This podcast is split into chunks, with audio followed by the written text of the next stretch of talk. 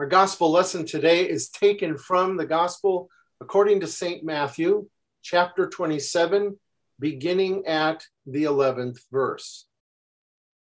Glory to you, O Lord. Then Jesus stood before the governor, and the governor asked him, Are you the king of the Jews? And Jesus said, You say so. But when he was accused by the chief priests and the elders, he did not respond. Then Pilate said to him, Don't you hear how many charges they are bringing against you? But he did not answer even one accusation, so that the governor was quite amazed. During the feast, the governor was accustomed to release one prisoner to the crowd, whomever they wanted. At that time, they had in custody a notorious prisoner named Jesus Barabbas. So after they had assembled, Pilate said to them, Whom do you want me to release for you, Jesus Barabbas, or Jesus who is called the Christ? For he knew that they had handed him over because of envy. As he was sitting on the judgment seat, his wife sent a message to him have nothing to do with that innocent man. I have suffered greatly as a result of a dream about him today. But the chief priests and the elders persuaded the crowds to ask for Barabbas and to have Jesus killed. The governor asked them, Which of the two do you want me to release for you? And they said, Barabbas. And Pilate said to them, Then what should I do with Jesus who is called the Christ? And they all said, Crucify him. He asked, Why? What wrong has he done? But they shouted more insistently, Crucify him. This is the gospel of the Lord. Praise to you, O Christ. What's the most famous trial in the last 100 years? Was it the 1925 Scopes monkey trial in Dayton, Tennessee, after which our nation allowed evolution to be taught in public schools? Or was it the Nuremberg trials, when leaders of Hitler's Nazi Germany confessed their World War II atrocities? Maybe you're thinking of the O.J. Simpson trial with the famous black glove. Or maybe the Timothy McVeigh trial. McVeigh, you probably remember, was tried for killing 168 people in the Oklahoma City bombing on April 19th, 1995. Or maybe you're thinking about the Unabomber trial or the Saddam Hussein trial. Or maybe you're even thinking of the Martha Stewart trial. What are the most important words in any trial? Innocent, guilty, and free. Every trial hinges on these three words innocent, guilty, and free. Let's use these words to understand the most famous trial ever a trial for the ages. The trial takes place in Pilate's judgment hall. The person accused is Jesus. The accusers are the Jewish leaders.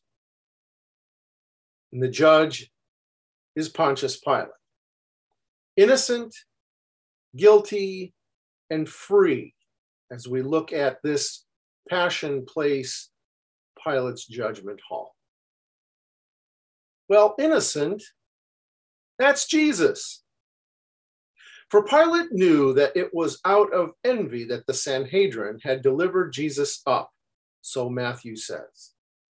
Besides, while he was sitting on the judgment seat, his wife sent word to him have nothing to do with that innocent man, she said, for I have suffered much because of him in a dream today. Six times in his passion narrative, Matthew calls Pontius Pilate the governor. As Judea's governor, Pilate sat on the judgment seat. That's because Pilate has the power of the imperium of Rome. That's the Latin word for the person who decides formal death penalty cases. In Judea, Pilate alone has the power of the imperium. You live or you die, according to Pilate. Jesus is innocent. Pilate doesn't completely understand it, but Pilate's wife does understand it. Pilate's wife knows that Jesus is innocent. The rest of the New Testament takes this further, a whole lot further. The New Testament says that Jesus is absolutely and perfectly innocent. For example, in Hebrews chapter 4 15, we read, Jesus was without sin. Jesus could have broken bread with the devil in the wilderness or broken ranks with the Father in Gethsemane, but he didn't. Jesus was perfect.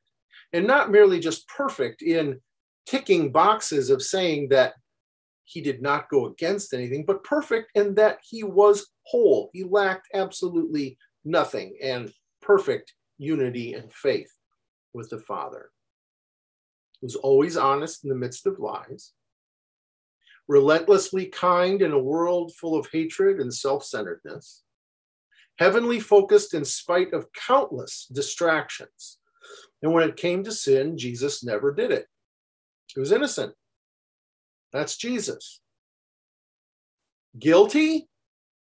That's Barabbas.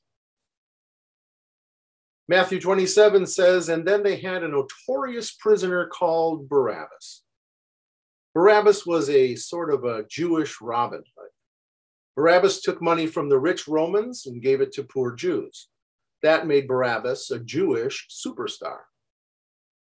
Barabbas was famous as an insurrectionist. Insurrectionists, as we know, were anti Roman fighters who belonged to a political group called Zealots. Zealots had one agenda, and that was to get Rome out of Judea period. Zealots were ready to do anything to make that happen, even slit throats. Barabbas was not a petty thief. He was not a second hand scoundrel. Rome wouldn't condemn a small time crook to crucifixion. Rome would, however, execute a notorious insurrectionist, a first class killer. That was Barabbas.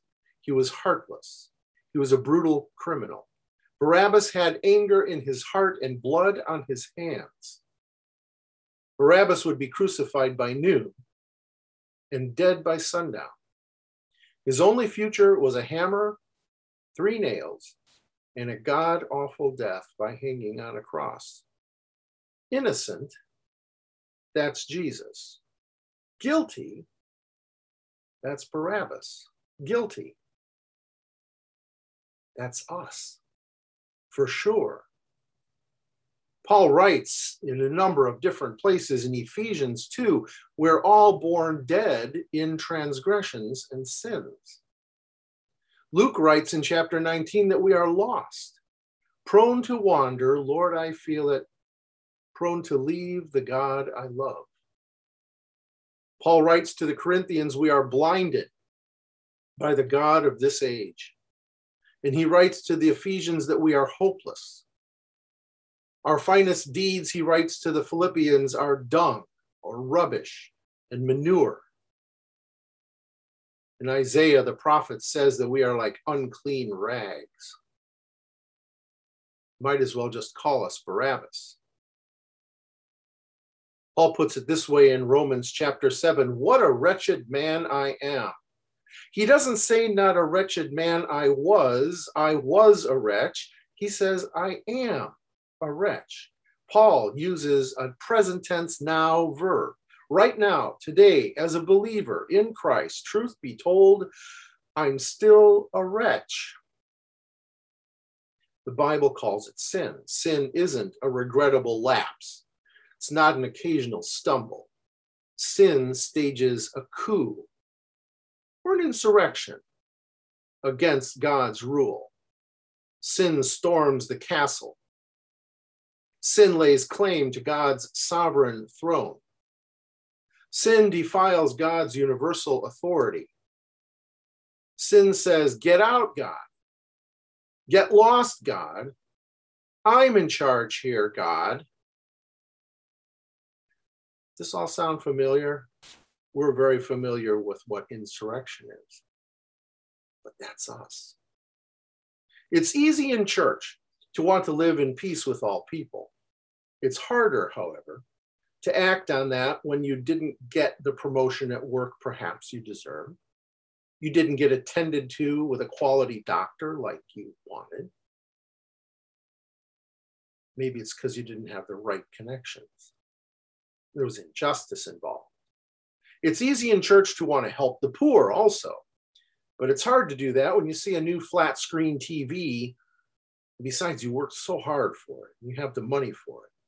You don't want to give that up.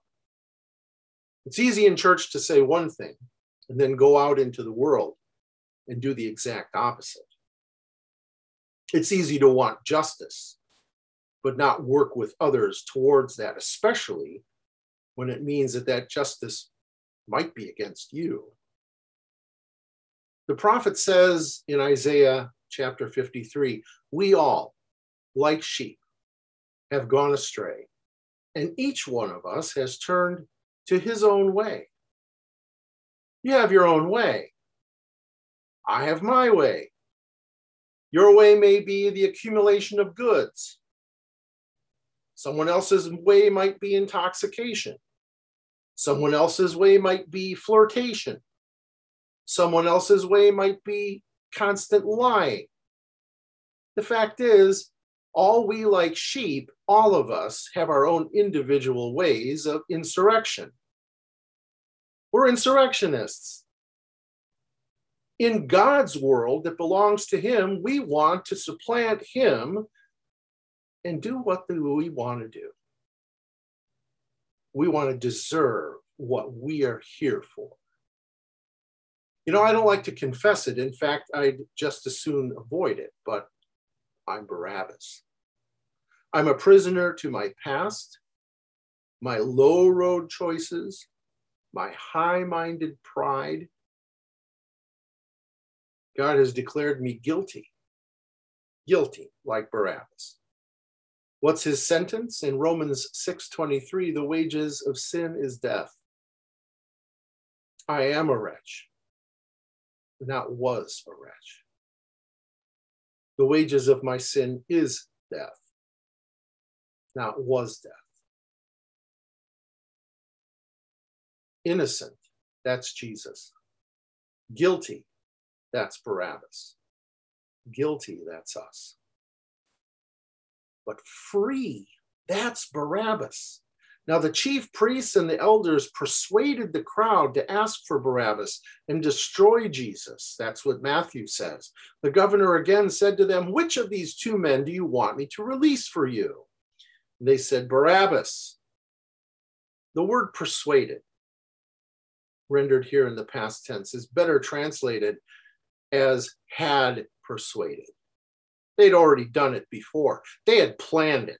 They didn't persuade him in that moment. They set it all up. The Sanhedrin had their ducks in a row long before this early morning trial. They'd been working behind the scenes because the crowd that showed up on Palm Sunday was a totally different crowd than this crowd. The Palm Sunday crowd consisted of Galileans. The crowd on Good Friday consisted of Judeans up at 6 a.m. to get Barabbas off the hook so he could continue his insurrection to their delight. The Galileans are camped outside of Jerusalem. They're still sleeping. Listen, you hear closely, there's a Roman guard with keys, and he unlocks the prison door and it swings open and shouts, Barabbas, you're free. They chose you to go free. Barabbas stumbles into the light of day, shackles gone, crimes pardoned, free. That's Barabbas. But free, that's us. That's us for sure. Christ endured not just the Roman nails and the mockery and the spear, but also the gears of God's grinding justice. The gears of God's grinding justice. Yes, God doesn't overlook sin. God doesn't say, hey, no big deal, whatever. That's not how it works. God is holy and righteous and perfect and just. God can't overlook sin. He can't turn a blind eye. God must punish sin. That's why God placed all of our sins on Jesus. It's accurate, therefore, to say that Christ substituted himself for the world. It's life changing, however, to say Christ substituted himself for me, for my insurrection, for my sins, and they are many. God's mercy, it's more, so much more than my sins of insurrection.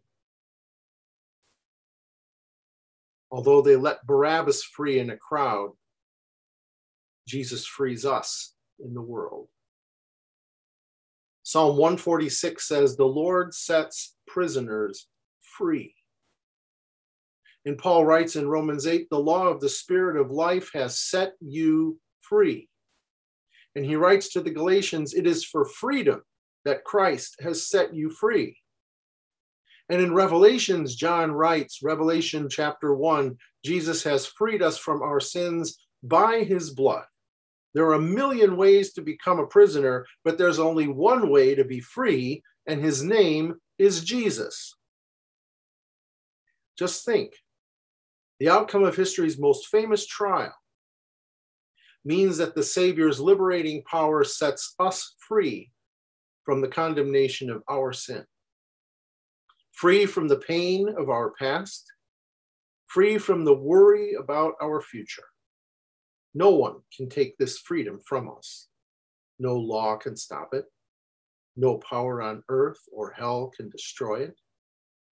Innocent, guilty, and free these are the most important words in any trial. What would you say is the most life changing of the three? Innocent, guilty, free? That's easy. Free. John chapter 8, verse 36 says, If the Son sets you free, you will be free indeed. That's us, like Barabbas, by faith, forevermore free. And you know, when we begin every Sunday, we say, Welcome to grace. And that's what we do. We not only welcome people to Grace Church, we welcome people to hear the grace of God, grace and forgiveness in God's judgment hall. Sure, we pride ourselves as a family in Christ of having received that grace and a loving congregation, but the love that we have is the love that comes from being free and in Christ. Grace and forgiveness in God's judgment hall. Amen.